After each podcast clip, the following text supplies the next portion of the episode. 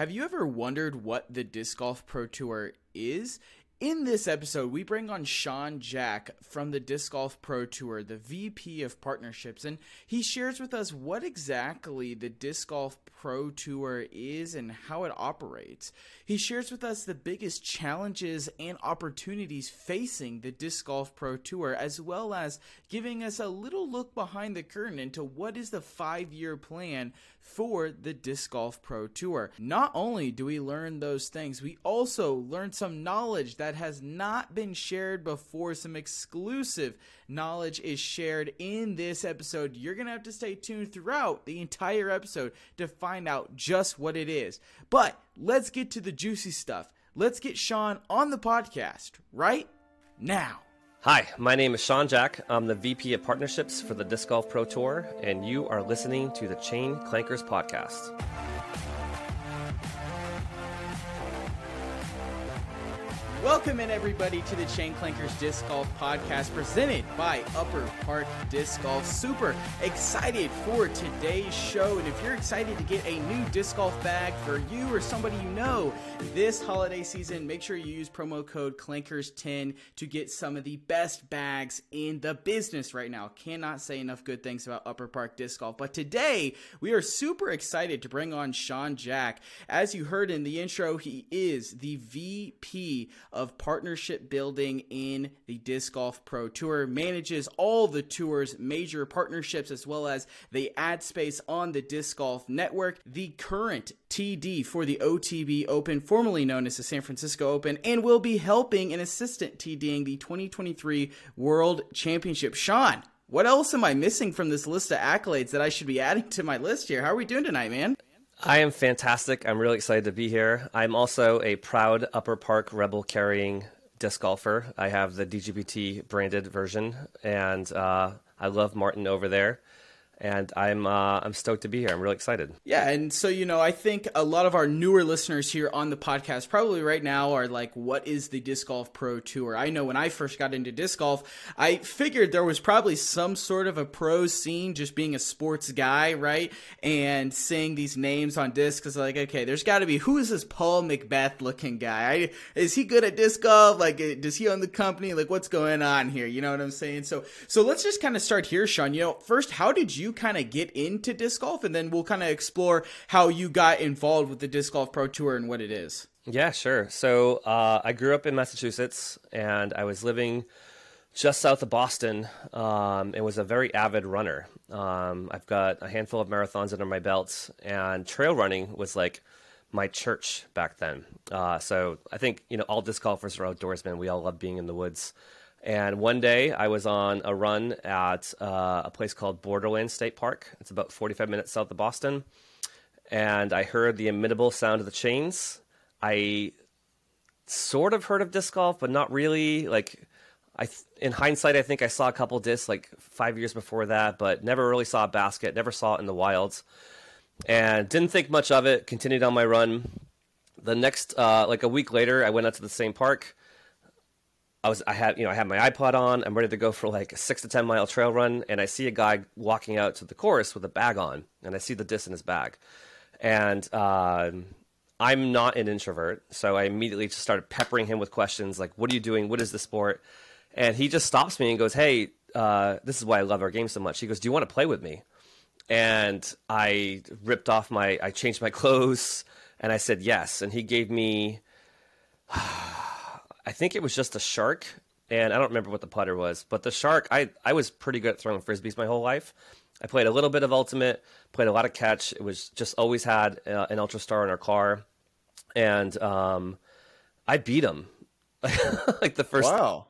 Yeah, in hindsight, in hindsight, he's probably like a mid 700 rated golfer, and I I cheated too. Like I, I remember I threw behind a tree and I like I stepped out six feet because I didn't want to like you know be obstructed and he was like, "Hey, you can't do that, but it's fine for the first time." And man, I got I got hooked quickly, like a lot of us do. Where I started playing three, four times a week. Um, I was a field sales guy at the time, where my territory was like all of Rhode Island, Connecticut, and in southeastern Massachusetts. And this is back in 2007, 2008. where there were only 3,000 courses in the country. Now there are 10,000. And so at the time there was, you know, just a handful of courses, but I would plan my sales calls to end like at three, four o'clock so I could play the course, including the world famous Maple Hill that was in my territory. So I, uh, it goes back to then. I played tournaments immediately. I got my PDG number quickly. Uh, I I signed up for this tournament at Maple Hill called the Vibram Open and said, sure, I'll give it a whirl. And I cashed. like, it was crazy. Um, I'm actually mad. I, I took the money, which was like only 225 bucks, but at the time I thought that was crazy because I could never play the World Championship, like AM Worlds or any sort of major at the time. But it um, that's my disc golf journey. I never looked back and I, I kind of was an organizer and promoter my whole life. You know, even going back to high school. So I kind the um, running doubles and leagues and just kind of graduated to where I am today. Man, that is uh, that's a great story. I've heard a few people talk about just being in the park, seeing or hearing chains, or seeing a frisbee fly, and the similar kind of conversation. So let's uh, let's fast forward a little bit. Now you are um, VP of Relations, Partner- right? Is partnerships? Partnerships. That, just so you know, that's a word. fancy title for like sales guy. Yeah, the VP sales of guy. sales for the tour. VP of yeah. sales. Okay. Okay, but before we get into all of that, you also TD. So let's talk about a little. You talked a little bit about leagues and all that. Kind of where did you go from the beginner to playing tournaments to now you are running leagues, and before you get into this current role?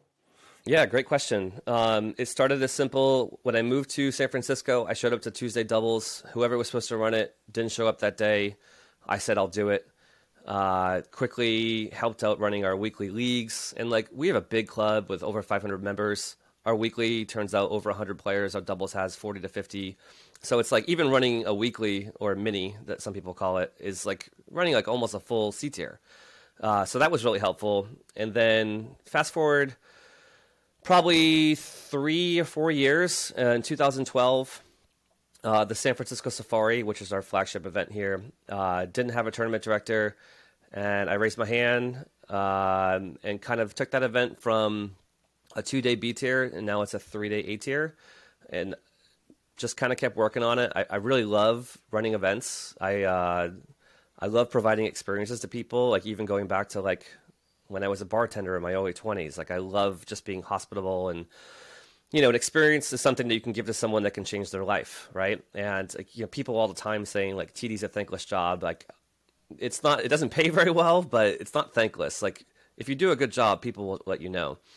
And so in 2000, late 2015, I was talking to Steve Dodge because at the time I was on Team Vibram, throwing rubber discs.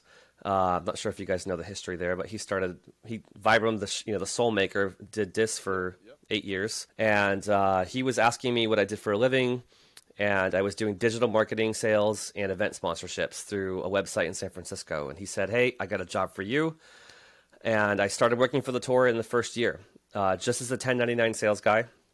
Uh, and I know that you asked about being a TD, and there's a transition here. In 2018, which was the third year of the tour, he asked me if I wanted to bring an event to the West Coast.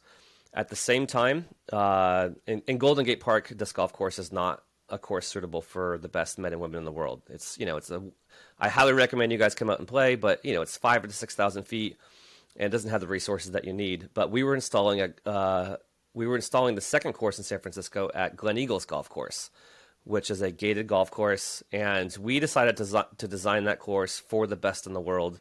You know, at layouts anywhere between eight and ten thousand feet, and then very quickly, you know, like with not much testing, the Pro Tour came to San Francisco in 2018 in May, and uh, we did that in 2019. We got canceled in 2020 due to COVID, and honestly, another opportunity opened up uh, in Stockton, California, which is about an hour and a half to two hours from here. The city gave me money to come, which was very different than San Francisco. Like San Francisco has the Giants and the Warriors. Like they don't, we don't move the needle for them. Right, we're too small and the PGA Tour has been here, like the PGA Tour, not the PDGA Tour. But Stockton is a city of like 250,000 people, and they kind of swim in the space of having. They do really well with NCAA tournaments or minor league. They have minor league hockey, basketball, baseball, and so like we're we're right in their sweet spot. They gave us some money. The golf course that we went over gave me a better price than I was getting in the city, and we decided to move. Uh, and that's why the OTB Open has been held there. We missed 20 and 21 and 22, and we'll be returning to Swenson Park this year. So that's kind of my TD journey.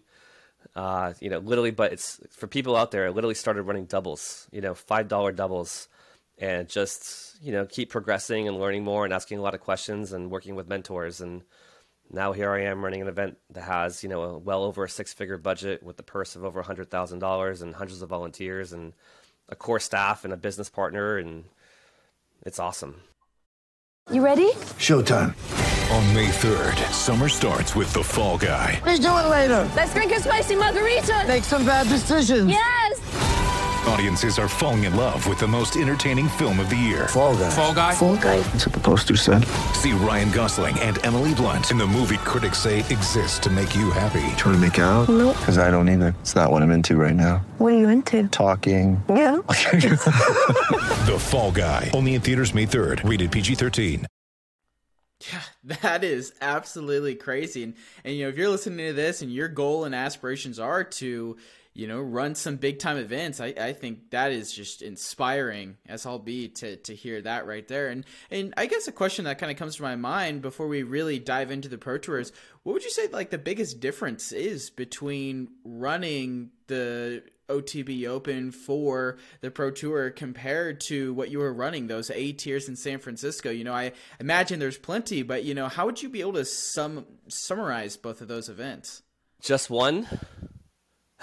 uh, If it takes two, that's okay. I mean, I guess if I have to say just one, it's scale, right? Because that kind of because then you know if I put scale at the top, then I can say like you know the Safari's budget is probably about thirty thousand dollars, where the OTB's budget this year is going to be one hundred and fifty thousand. Like as far as money in, money in, and hopefully a little bit less than that money out. I'm not including the player's entry fee because that's just a pass through, but just scale. Like you know, the Safari is running Golden Gate Park, which has no infrastructure. So like we have to bring in everything. Whereas you know the there's and the parking is on the street. Whereas at Swenson, I have a fenced-in golf course that can fit thousands of cars, five thousand plus spectators. Uh, the course is double in length. Um, there's water features. You know, there's bathrooms and there's a kitchen and a bar and a pro shop and the players can can stay there on site and park overnight. So like, there's a lot of differences. Um, but at the same time, like the Safari has like a storied history where the some of the best players in the world have won. Ricky Wysocki's won the Safari. Like um, Sarah Hokom has won the Safari. James Proctor has won several times. So it's Ohn Scoggins recently won the Safari last year. So like we're still like a we're a good West Coast A tier, but just as far as the amount of hour, I probably put in hundred hours for the Safari, and then three hundred to five hundred for the OTB Open. Yeah, that, that just consumes a little bit of time. I mean, it's yeah, labor of love. so you said infrastructure obviously helps big time when you're selecting parks and um, courses for tournaments. Or what is what is like the key? I don't know, three, four factors you guys are looking at when you are selecting um, facilities or like facilities like a golf course or say public parks for pro tour tournaments. That is such a poignant contemporary question for one many many arguments on social media, right? Is ideally yes, every tournament would be at a beautiful wooded course and uh, we would have all the resources of a golf course in one, right? I think I think that's why Smuggler's Notch um, is such a good fit because you have the resources of a ski ski resort, you know, so tons of hotels, bars, and restaurants, and uh, you know, there's a pro shop on site and a dedicated full time outdoor staff that like works on the mountain and the course, and two courses like uh, Fox Run is kind of the the beautiful outdoor course with a lot of OB, and then Brewster Ridge is the heavily wooded course. So, to be honest, I don't want to be on a golf. I don't want my tournament to be on a golf course. I would rather have it be on a, a, a dedicated disc golf course. But, and I see the comments on Facebook like, you know, why is the only pro tour event in California on a golf course? I don't know where else to go. And like, if anyone out there knows, you know, hit me up on social. My email is sean at dgpt.com. I will, like, I will love to bring the pro tour to a dedicated disc golf facility, but they're just the tour has become such a behemoth now that it requires a lot of resources, and oftentimes that's golf courses. I think in a situation like the Preserve, where Kale is either leasing or bought a golf course, and you can transition the whole property dedicated to disc golf, that's a really sweet spot. Um, the Pro Tour right now is actively looking f- to acquire 100 to 100, maybe one to 200 acres to actually build their own headquarters. And I think, you know, imagine a wooded course where we can carve out spectator areas and large trails. So like, which Eagles Crossing kind of did, right? Like they're they're we're getting there, but right now our sport is still so young, 40 year, 45 years old versus golf 400 years old. And uh, we're just now getting like, you know, the capital in the sport where we can afford to do a project like that. Um, but yeah, personally, like I'd rather play at a wooded course, but you know, like the tour championship this year was at Nevin Park in Charlotte, which was a wonderful, beautiful cathedral, and the leaves falling from the sky in October. It was great, but the on-site spectator experience was not super awesome because it's in a wooded course, and the fairways are tight, and the gallery's deep, and you know, it just wasn't a great fit. So someday, someone's gonna, and hopefully it's me, uh, will build, you know, the Shangri-La disc golf course that is the the sweet spot of the combination of both, where it has the resources, the power, the internet, the restaurants, the brewery, you know, the amphitheater, uh, outdoor kitchen, all the things that you would get at a resort, plus you know a badass track. I mean, if that's the future of disc golf, you've got me pumped up, right? Yeah, sign me up, right? I think that's one of those things where, as the sport grows and more people get into it, I feel like you've got nothing but challenges that lie in front of you because how do you build a course like that, right? For us, for Trenton and I who can't get to North Carolina, I can watch it on the the disc golf network and be like, yeah, this course is great. But then paying to go there and you barely are able to see anything and and maybe the wi-fi is not great there's nowhere to park. Like for me really my only complaint at worlds was wow parking was absolutely brutal. But what did you expect? You know i know emporia because we live an hour away so i i was able to go in there expecting bad parking. So for me, there's two sides to this. One, I'm super excited for the direction the sport is going, and B, I also see challenges that I'm glad that we've got smart people like yourself who are willing to take on and aren't just posting on Facebook, right? You know, we're, we're actually thinking through these challenges and hopefully finding a solution. And and so I guess a question I have off of that, then you know, Eagles Crossing, it's probably the darling of Facebook warriors right now in the disc golf community. Is there any thoughts of getting it on the pro tour like would it qualify as a course that could make the pro tour Uh, I have not played it or been there yet. I've only watched it as much as you guys probably have with skins matches um, and a couple other like player uh, blogs. And I know it's you know Herald is the greatest course potentially in the world. I think it probably needs a little tightening up.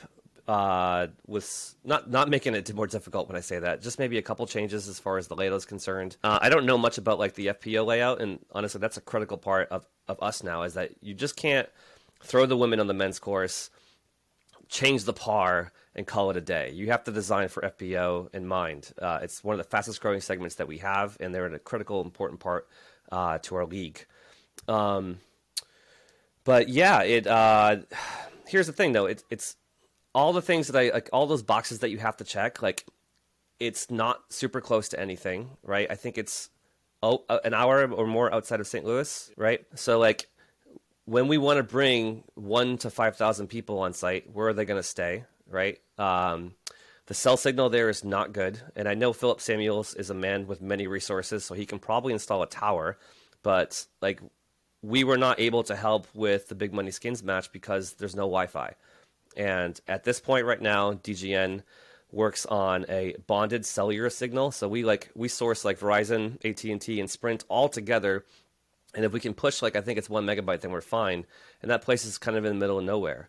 Uh, lastly, and I've heard it through the grapevine that uh, the owner uh, doesn't like his his property is very special to him. It's sacred, and I appreciate that. But he doesn't want to have like advertising on it. So, as the guy that sells all the ads for the tour, and someone who who who I'm certainly biased in this opinion. I think the advertising makes the courses look better. Like I, it frames the holes when you have you know feather flags behind the green. I actually think it looks. I think it pops more. I think it adds a, a professionalism But I also get like I watch golf. The Masters doesn't, you know, Augusta doesn't have any ads on it. I get that. Whereas the Travels Insurance Open is bonkers. So he would have to somehow subsidize all the money that we make, right, by having the a- advertising on the course, the cell signal, the issue with like spectators. So I think even just because you spend one over a million dollars on a course, it doesn't automatically make it ready for the tour. Plus, like there typically is a ladder that you have to climb to get on the tour, like starting it with a C tier, then a B tier, then an A tier, and uh, I don't think they've even had like a regular big A tier event yet. Um, so, but at the same time, like the course looks awesome, looks super challenging and fun. Want to play it myself, but definitely need to check some boxes before we can we can get out there. Yeah, those all all that definitely makes a lot of sense. And the uh, the take on the advertisements, I didn't, I haven't heard that one about Eagles Crossing yet or the owner, and that is interesting. But that is like I would have to agree. It definitely adds like a level of professionalism almost, or like when people come in and see like I don't know. I saw Johnsonville Bratwurst like a little mat in front of the tee pad in a tournament, and I'm like, man, we are we are going somewhere, baby. And I got excited. So I mean, I, I definitely get like I get his side of it is sacred to him, but at the same time, like for the growth of what all of us want it to become, that is a pivotal point and something that has to happen for it to Yeah. become even bigger like- and bigger. We need more non-endemic sponsors for more money to help the sport grow outside of just our own ecosystem. It makes me so happy. By the way, I'm gonna whenever this posts, I'm gonna scrape that clip of you saying the Johnsonville tunnel eh, that make you excited and send it off to their marketing officer. Yeah, I saw that and I was like, yes. I think I said something to you, Quentin. I was You did, yes, exactly. I remember we had a very distinct conversation about it because for us, like Trenton and I, right, we are have been fans of other sports our entire lives. We found disc golf later into our lives, and it, you want to bring some of those things over from other sports, right? And so when you see Johnsonville, Arby's, other companies coming in, it's like, oh wow, if this company is willing to support what I'm into, I am going to go support that company, right? You know, Bushnell, um, all these other companies that come in. Yeah, Barbasol, that's the one. I didn't want to mess that up. I did I I knew there was some kind of but I didn't want to mess that one up. When those companies come in, you're more willing to go out and support them, which I hope the listeners of this podcast are willing to help us out when we talk about our sponsors, right? So so it, it, it's one it's one of those things where you're willing to go help them because you believe in the product and I cannot say enough good things that I think the Pro Tour has done over the last couple years. But that makes me want to bring up, you know, we're about 20 minutes in ish now. I haven't asked the question yet. For those new folks who are still sitting here with us, what is the Disc Golf Pro Tour? Oh, sure. Uh, so we're the world's premier professional disc golf tour. Uh, you know, if anyone out there follows sports, we're the PGA Tour for disc golf. Uh, granted, you know they've been around for a lot longer than we do, and their budget probably has a few more zeros than ours. But um, you know, we are in 2023. We will have 16 Elite Series or Elite Series Plus or playoff events. All of those will have a, a purse from 80, at least 80,000 or more.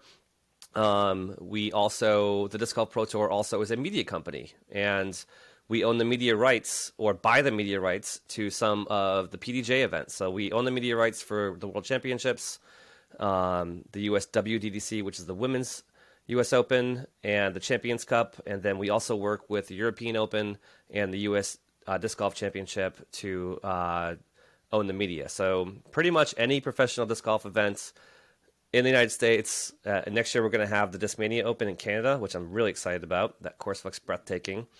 Um, and then we also have our silver events, which are nine this year. So we, we are broadcasting, it, I think it's 31 weekends next year for a total of like well over 100 days. So more than like one third of the days. Um, we we strive to create a festival atmosphere. We have the biggest purses in history. Uh, we try to work with as many inside and outside the sport sponsors as possible. Uh, we donate money to um, to youth education, so we give money to Universal Play Disc Golf and the Edge. Pro- we, we basically the Community Connect program is like our version of NBA Cares. So as we travel around the country, uh, we teach at schools near our tour stops. You know, it's only a matter of time until someone that was taught disc golf at their school fast forward five, ten years is going to be on the Pro Tour, and I can't wait to tell that story. And that doc- that'll be a documentary, right? That we'll have on Disc Golf Network, um, full circle. I think that's it. That, did I answer the question enough? But yeah, basically PGA Tour, and like since we've been around, our growth has been exceptional. 2016 to now, we're going to go into our seventh or eighth year. Uh, you know, the Disc Golf Network didn't exist. You know, the first year we had 15,000 subs. This year we had like 45,000. Um, I just saw some of our stats. We were able to reach 3.3 million people on YouTube this year, like unique, unique, not views, like unique, and uh, the growth has just been fantastic. And we hope to keep pushing the sport, growing the sport. Keep, uh, we want to increase our distribution. I'd love to see us more on uh, television, even, you know, more. Maybe I, would love to see uh, the tour live on ESPN right? Because so far we've done like there's those lifestyle meet stroke play like uh, summaries, but I'd love even if it's just like the back nine holes at the World Championships in the final day, because I think that would be exciting for the for people that are just clicking through it. It would be incredible, and this kind of I mean that was a fantastic summary, and this kind of brings me up um, another thing that we wanted to talk about. It's kind of what are the the goals for like the the we, not necessarily the five year plan, but for a business side of things, what is like the five year plan for the Disc Golf Pro Tour? Hmm. I would say within five years, we definitely want our headquarters. So um, imagine, you know, 150 to 200 acres with two championship courses, a nine hole pitch and putts, a pro shop, uh, our our studio, our booth, uh, and if you want to get really crazy, hookups for the players to live there in the off season, a training facility, a putting arena, an amphitheater, uh, lodging, you know, yurts or cabins or tiny houses, you know, disc, uh, you know, Hall of Fame, disc golf Disneyland. You know, um, yeah, I was um, gonna say, sounds like a yeah, theme that's, park. yeah, like, you know, it would. You know, we want to build a world class tourist destination. You know, that's also acts as our like bring people in. Um, like that's that's important to me. Like that's something uh, I've been working on in earnest for about a year, and we've got some good traction and leads. Um, so that's I would say very very important to us. Uh, obviously, continuing to grow the network subscriber base is, you know, from a business standpoint, is essential because it's recurring revenue that you can budget on, and the more subscribers you get, you know, the more revenue we make, the more we can hire, the more cameras we can purchase, the better cameras we can purchase, the more we can maybe invest in like having our own cell tower that we travel around the country with. You know, so build just building that, uh, creating more content outside of stroke play coverage, so more on tour type docu docu series, um, paying the players more. The players are our best resource.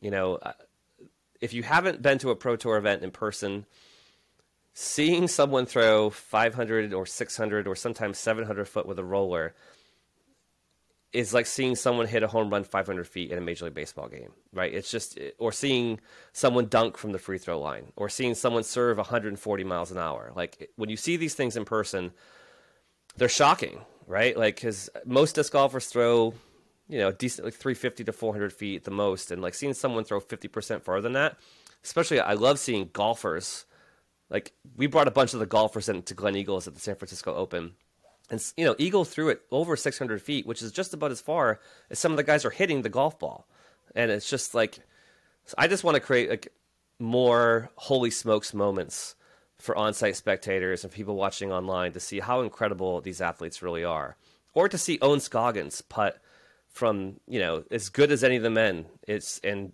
get it banging you know circle two putts constantly, and it's just I don't know, man. I, I, I really am in love with the sport. Uh, I know I'm to jump on my soapbox. I know disc golf can really help people because it's such an extraordinary source of community. Like half the people at my wedding were disc golfers. I moved to San Francisco. I instantly had a community here. And if the Pro Tour can help more people discover the game, to discover more of a community, so that so everyone can be a part of something, it will help everyone.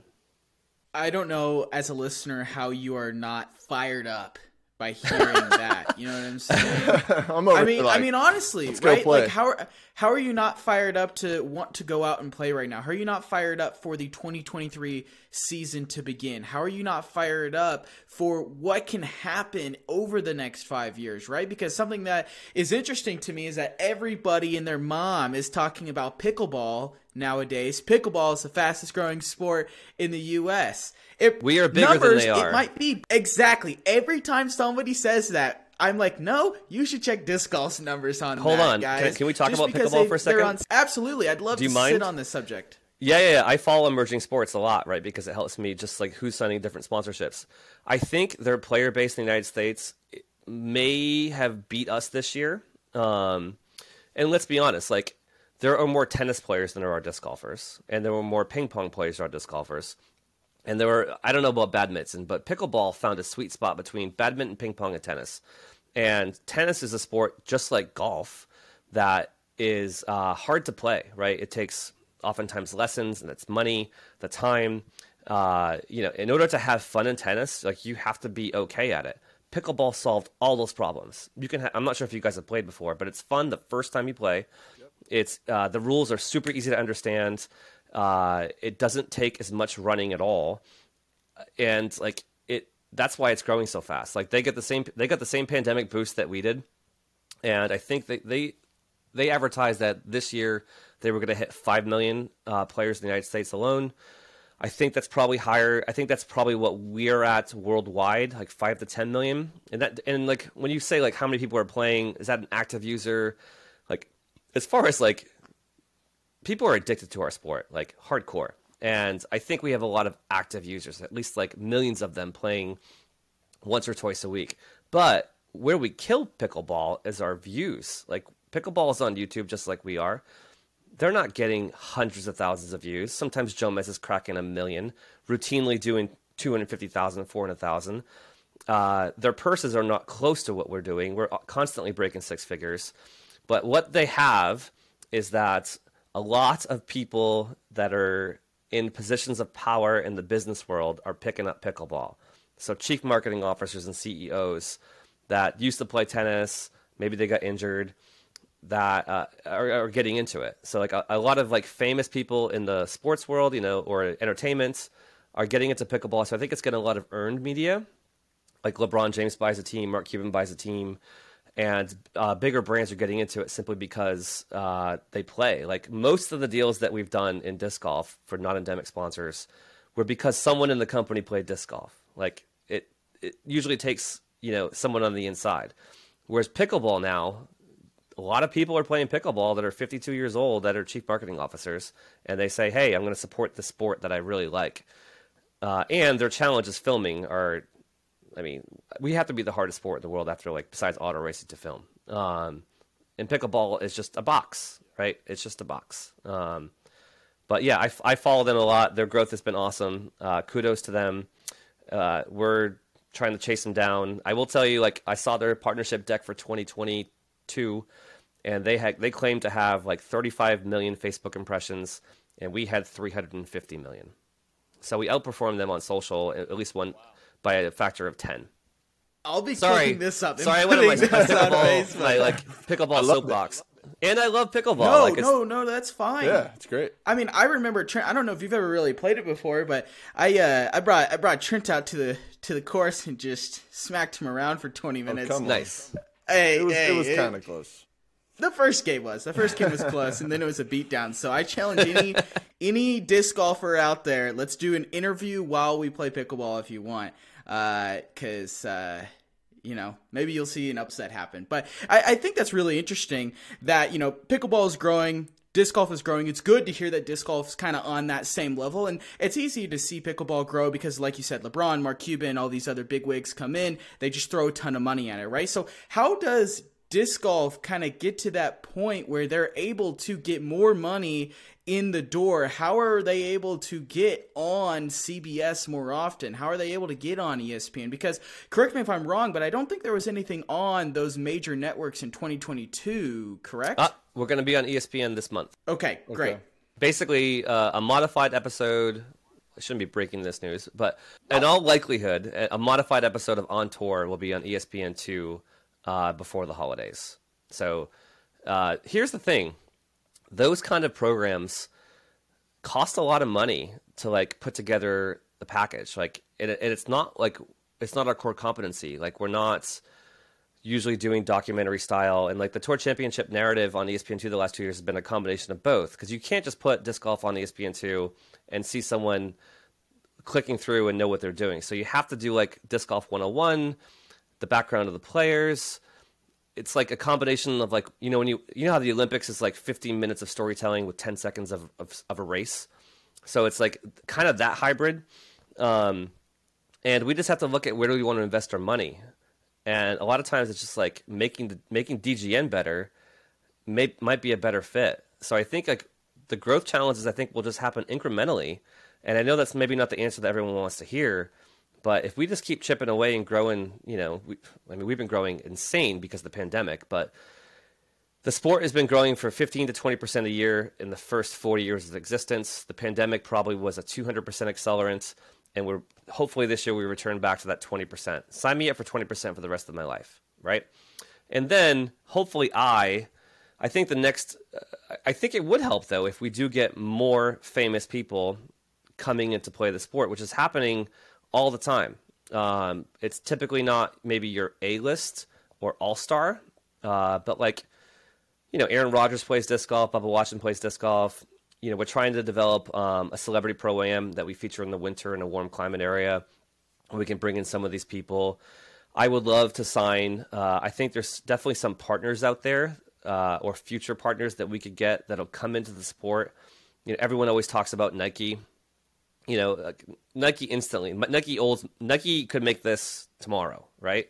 They have they have the machines, and I think of a major outdoor brands uh, not just them, but you know Nike, Adidas, if they decide to come into disc golf, that would also be an accelerant to disc golf, right? It would be a big boom. So something like that, but just honestly keeping doing what we're doing, I think I think is working. You know, this this the the combination of the grassroots sports plus our plus you know us and our media and our media partners, which includes all the brands, and seeking other opportunities with uh, media distribution, which we are doing like significantly. It uh, but it's just like we're a younger sport and younger people are watching YouTube now and not traditional television. And like our YouTube numbers are as high as a lot of people's Nielsen numbers on Tuesday night, you know, where we're delivering. The Worlds did 125,000 views. Uh, here's a fun fact Worlds this year had 50,000 peak concurrent viewers. The LIV Golf Tour had 60,000 that same day.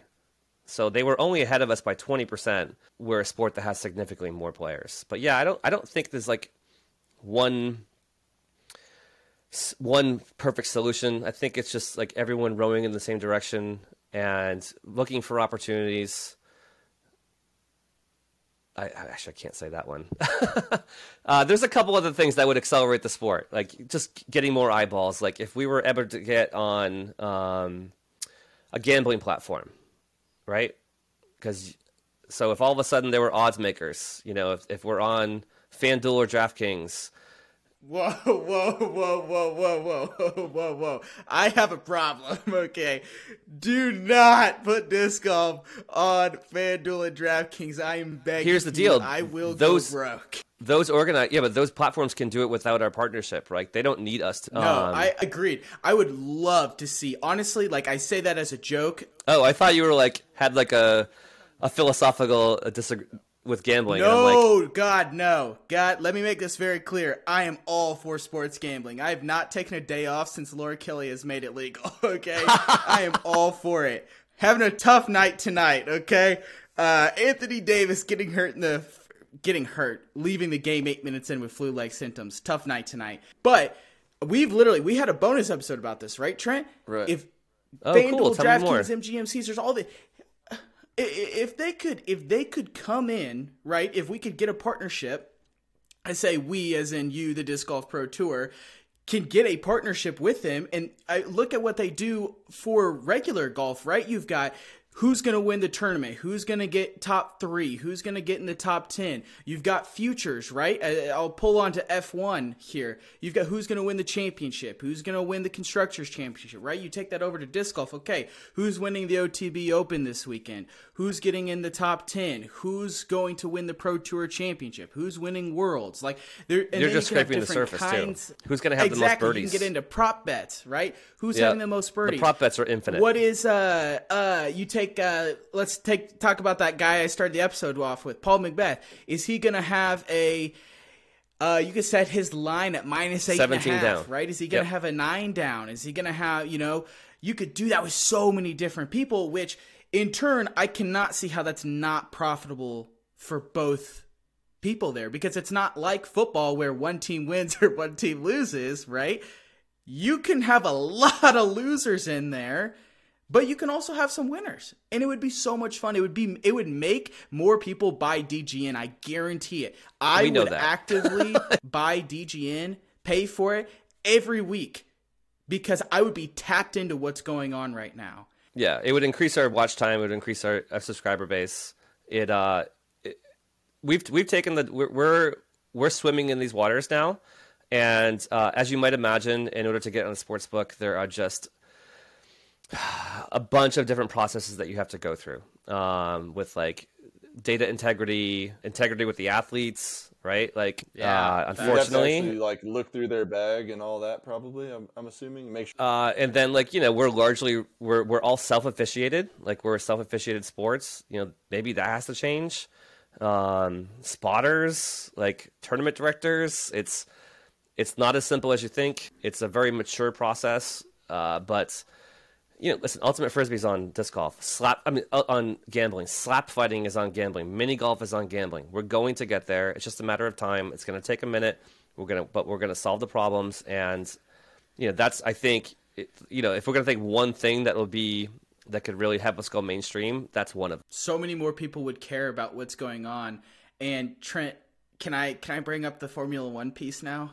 Hey, Is this is this allowed? go ahead and. Say, Okay, so I've been so I've been talking about this on the podcast many times, and I've I literally tell Trenton about this probably three times a week. I think, please correct me if I'm wrong. I think something that would make the Pro Tour more engaging, uh, more people watching, is having more of an impact on the Pro Tour champion, as well as maybe like a manufacturer's championship, right? I'm going to pull on F1 again here because they have the drivers championship and a manufacturer's championship. So Lewis Hamilton for Mercedes, he can win the drivers, but let's say Red Bull wins the manufacturers. There's so much going on throughout the year. And so I think, and please challenge me back on this idea. I think that if there was a system where, let's say, the top 50 guys and gals, maybe it's different number for each division, they get a certain amount of points. Everyone outside of the cut doesn't get points. And then those points accrue at each event. And at the end, you have the Tour Champion along with the Pro Tour Championship tournament. So that way, there's more of a hey, yes, you won, you didn't win Worlds this year, but you were the Pro Tour champion. Like that has a little bit more weight to it because I don't think disc golf is in a good place when the only thing we care about is the World Championship, USDGC. It should matter that you won the Pro Tour championship. It should matter more to the general public that this person got the most amount of points. Look at Kristen. Killed it with points and didn't even have to go to all the events. That should matter more. We should be talking about that just as equally as we're talking about the world championship. Please I wish me. I wish everyone felt that way. You can't make up history; you have to live through it, right? So the, the, the Pro Tour is only since 2016. The World Championship goes back to 82, 83, and I think the World Championship is kind of funny because we all just have faith that that tournament means the most, right? There's nothing, but it's just we just all buy into it. It's not. It's it's fabricated. the uh, The only thing that makes it such is because everyone agrees that that's the world's. I think the only thing that separates worlds from the other events is one extra day. It's a five day tournament versus uh, we have a bunch of four day tournaments, um, and the purse size. But it's literally the PDGA says we've selected this location for Worlds, and therefore it's the Worlds, and the players buy into it, the fans buy into it. I think Uh, I use I've ran marathon. New York City Marathon's probably the biggest, most important win in the United States, but the Boston Marathon's the most prestigious. That's the USDGC, right? But that tournament's been around now since 1998, 99, and those tournaments have so many moments, right, that have been uh, immortalized. That counts, right? So like, while I think like the Pro Tour Point Series and our Tour Championship selfishly should be held to a higher standard. We just don't have the history yet, right? And I think yet our purse is the biggest, right? And but we just yeah we can't go back and say like six time world champion Paul McBeth. And also, honestly, the tour championship is a is a unique format, right? It's it's not it's a hybrid stroke play match play. I kind of love it because the drama as it unfolds coming down is, is amazing and people having to like throw in to make it to the next level. But I think once you once you see, that's why honestly we've had we've come up with like silver events having 50% of the points, elite having you know 100%, elite plus getting a boost, the playoff events like we're that, that's why we've, we've come up with that new plan is we're trying to create the drama as you're coming down the funnel at the end to get into the tour championship. So the players desperately want to make it because I mean I'm not sure if you guys heard uh, Brodie Smith and uh, Thomas got eliminated in the first round of the tour championship, and it was their highest payout they've had in their career. Like, so like we have a lot of money, um, but I just think it's going to take time, and for us to just keep kicking ass constantly. But I, I, Quentin, totally on board with you. Uh, agree with you 100. percent It's just going to take uh, more storytelling, you know, because I, I look at like that's our version of the FedEx Cup in golf, right? Is like the FedEx Point Series constantly the points updates, and I'm trying to sell that as a, a, season long sponsorship this year. I'd love it for it to be the Barbasol, you know, point series for the whole year. That would be fantastic. And, but it's just going to take time. But you're right. I agree. Get ready for the greatest roast of all time the Roast of Tom Brady, a Netflix live event happening May 5th hosted by Kevin Hart. The seven time world champion gets his cleats held to the fire by famous friends and frenemies on an unforgettable night where everything is fair game. Tune in on May 5th at 5 p.m. Pacific time for the Roast of Tom Brady, live only on Netflix. Yeah, that's uh, something we kind of talked about. Like uh, Quentin and I work at the same place. We had lunch together today. We were trying to kind of hash out exactly what we wanted to discuss. But yeah, that was just. I mean, we both are in agreement, as you could tell. The F1 point series, or just in general. But my thought was like, how in the world can the disc golf pro tour championship series like absorb the world championship or take like promote their points count to, towards ours, right? Like the, but like I'm the, thinking like to the general public, how can tour championship mean more, right? Because everyone sees world champion like it's one tournament, like you said. Not everyone realizes that. That's new to the sport, especially.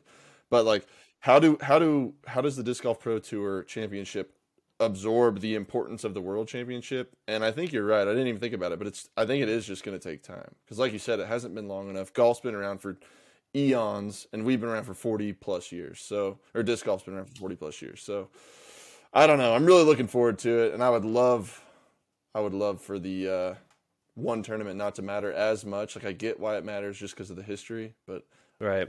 I mean, Ricky has the same opinion as us, right? I'm not sure if you saw his takes. He's like, I was the best player of the year. He won the most points. He won the tour championship. He won four events. And uh, I think he's also a little bit pissed that he just hasn't won worlds in several years.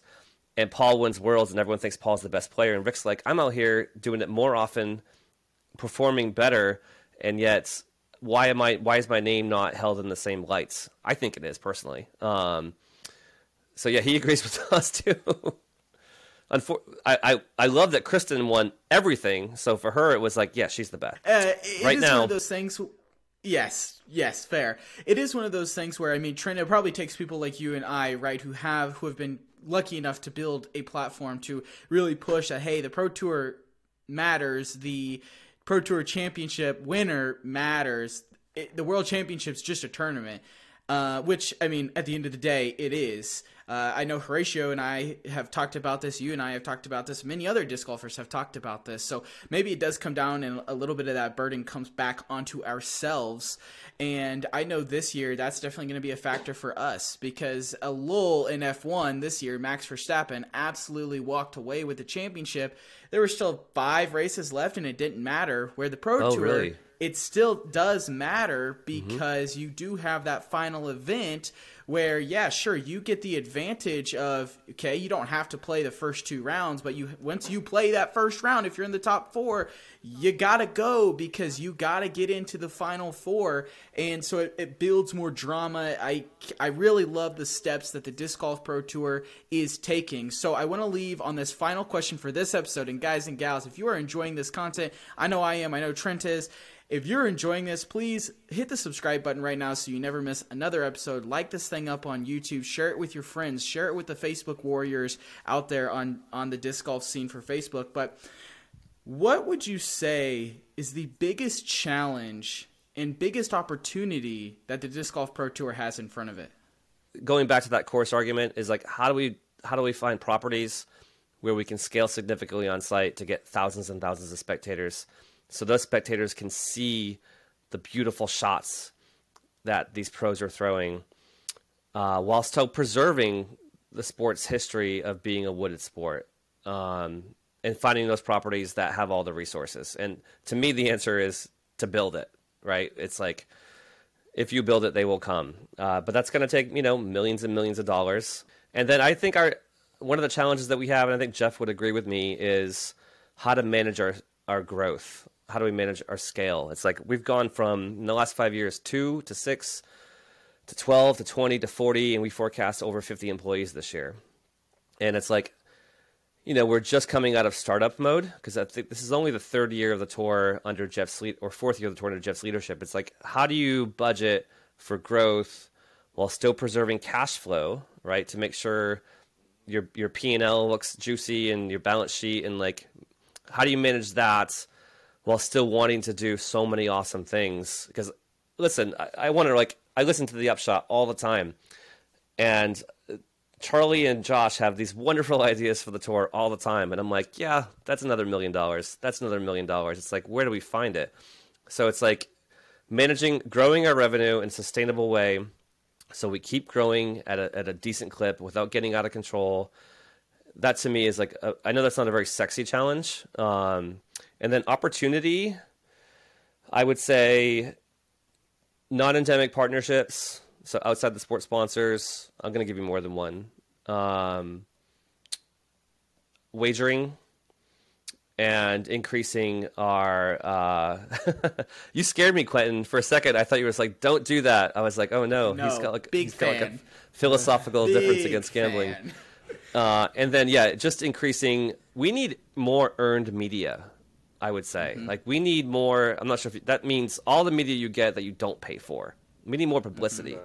We need more. We need Paul McBeth on. on, on I'm, put, I'm putting myself like in my age bracket. We need Paul McBeth on late night TV putting in front of an audience. We need to be on Good Morning America. Yeah. We need uh, cross promotional opportunities with cornhole because cornhole has this dialed. It's like they're like everyone can identify what cornhole is. They're all over the news. Yeah, I would say those things. We need more people with reach seeing these people throw the disc because it's truly magnificent. Like it's remarkable. Like their percentage at putting and how far they can throw and how far they can throw accurately is is is awesome. And we just need more eyeballs on it. And that's just gonna, again, it's just going to take time and chipping away. I know, I know you're trying to wrap this up, but that just made me think. Like, I know Ricky and Paul both threw a first pitch this year, and if too bad there wasn't like a, a safe spot where they could have stood behind home plate and just launched a nuke or launched a raider or whatever out over the like throw it out of the stadium and everyone just be like, "Oh my gosh, what is?" We've had, I agree. Uh, it's it's probably. I mean, obviously, like when you buy a Major League Baseball ticket, like you pretty much sign away your life, right? No matter what happens, you can't see the team.